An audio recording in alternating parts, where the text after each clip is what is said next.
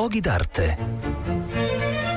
Un cordiale saluto da Marco Carminati, sono nella bella città di Cortona, dove in questi mesi mh, è offerta una mostra che si chiama Luci dalle tenebre, dai lumi degli Etruschi ai bagliori di Pompei. È una mostra dedicata all'illuminazione nel mondo antico e ci sono dei reperti eh, di straordinaria bellezza, per esempio una meravigliosa statua di un giovane in bronzo che tiene un lampadario. Bene, questo giovane stava all'ingresso di una casa pompeiana molto abbiente e dava luce appunto agli ambienti della casa.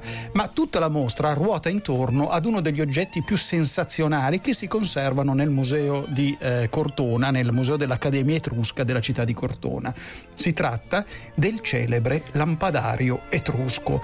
È una cosa unica al mondo. Si tratta di 60 kg di bronzo fuso a forma di lampadario che venne ritrovato nel 1840 in un campo arando intorno a Cortona, un campo, saltò fuori questo straordinario oggetto. La storia è singolare perché la padrona del campo, che si chiamava Luisa Bartolozzi Tommasi, non volle cedere questo lampadario, lo prestò al museo che era già nato, ma bisognò convincerla in modo molto insistente e alla fine, siccome non c'erano i soldi, eh, la città di Cortona dovette fare un mutuo col Monte dei Paschi di Siena. Tra l'altro il comune dava le garanzie a questo, a questo mutuo e pagava gli interessi in anticipo e finalmente questo straordinario oggetto è approdato al museo. È una meraviglia, si tratta di un oggetto tutto decorato con delle teste di gorgona, dei delfini, delle ninfe, eccetera.